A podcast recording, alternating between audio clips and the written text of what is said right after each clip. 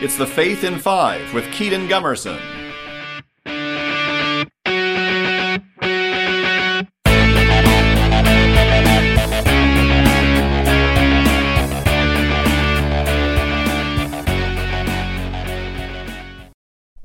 Hello, everybody. I am Kedon of Kinetic Catholic Ministries, back with another episode of The Faith in Five. I hope that you all are having an absolutely wonderful day so far.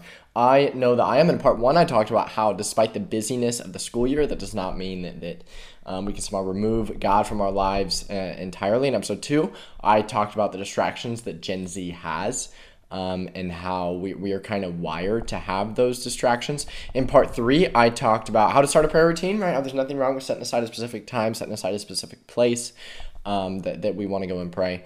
Uh, in part Four, I talked about uh, the, the question, what is the best method of prayer, right? And how uh, it's going to be different for everybody. What works for you may not work for me, and what works for me may not work for you. But also, prayer isn't limited, right? Like we can only do one thing.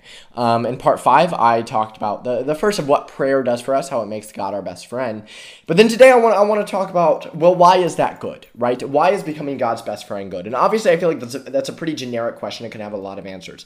I want to take it this specific route. In the New Testament, um, there was someone trying to stump Jesus, ask him a question that he couldn't answer. And they asked him, What is the greatest commandment? Jesus responded with two. He said, Love God above all else and love your neighbor as yourself. We, we talked a lot about loving God above all else this week in terms of prayer, right? And making God a priority in our life. In terms of loving others as ourselves, that's a pretty difficult thing, right? I mean, I mean that, that is a pretty difficult thing because there are some people that are just annoying, right? That just get on our nerves. Love does not mean like. The definition of love is to will the good of another, and it is an absolutely difficult thing.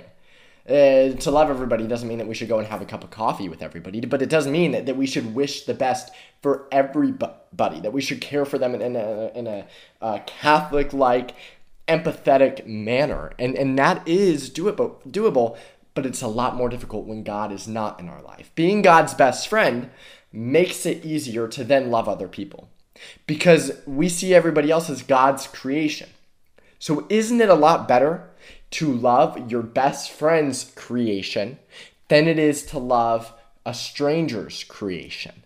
It's a lot more difficult, right? And, and so, being God's best friend makes that easier, right? I'm, I'm not saying suddenly we pray a ton and become God's best friend and boom, every problem in our life vanished. It's gone. No, obviously things are still going to be difficult. But the idea that that starting a prayer life makes it harder or that starting a prayer life isn't to help is insane. St- starting a prayer life, building a deep relationship with God helps so so much. Like it is insane how much this helps us on a day-to-day basis and it really does help us in loving other people. I mean it does. Some people can be difficult to love. And I mean that's just true whether whether we like to admit it or not. It's human nature. And so if we see other people as our best friend's creation, that enables us to them to then love them more and to then treat them better. We should be treating everybody, regardless of if they're Catholic or not, regardless of their beliefs, regardless of what they're what they look like, where they're from. We should love all of them. Be treating them with the utmost kindness. Now, obviously, we still need to stand firm in truth, but we can do that and treat people with kindness. Not either or. It's both and, right? And becoming God's best friend hopefully helps with that, and and, and it does help with that. And so, ultimately, building a prayer life, we overcomplicate it, right?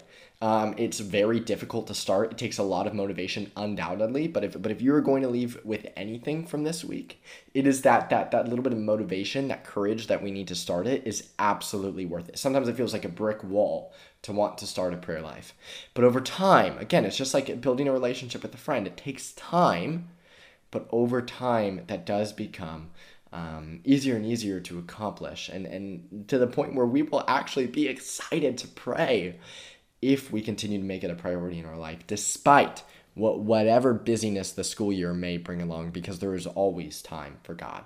So, thank you all so much for listening to this episode of the Faith in Five. This was Kedon of Kinetic Catholic Ministries. Um, I hope that you are having an absolutely wonderful day, and I will see you all next week. Bye, guys.